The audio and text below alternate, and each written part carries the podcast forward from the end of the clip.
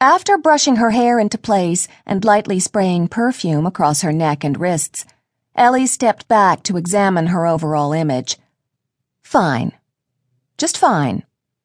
The dress should do the trick. She checked through her purse for her keys and press credentials, then picked up her small tape recorder. The telephone rang, and Ellie picked up the extension in the bedroom. Hello, she said, glancing at her wristwatch. I'll bet you're wearing that red dress. Ellie laughed. Oh, Bram, I was just. His wager registered, and her mouth curved into a wry smile, much like the one he was probably wearing right now.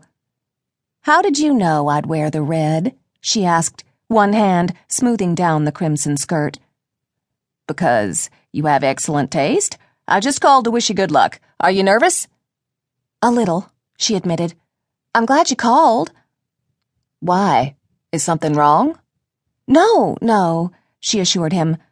I just needed to hear your voice. Knock 'em dead, Ellie. His voice was low and sincere.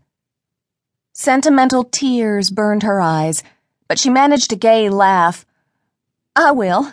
See you later, Senator.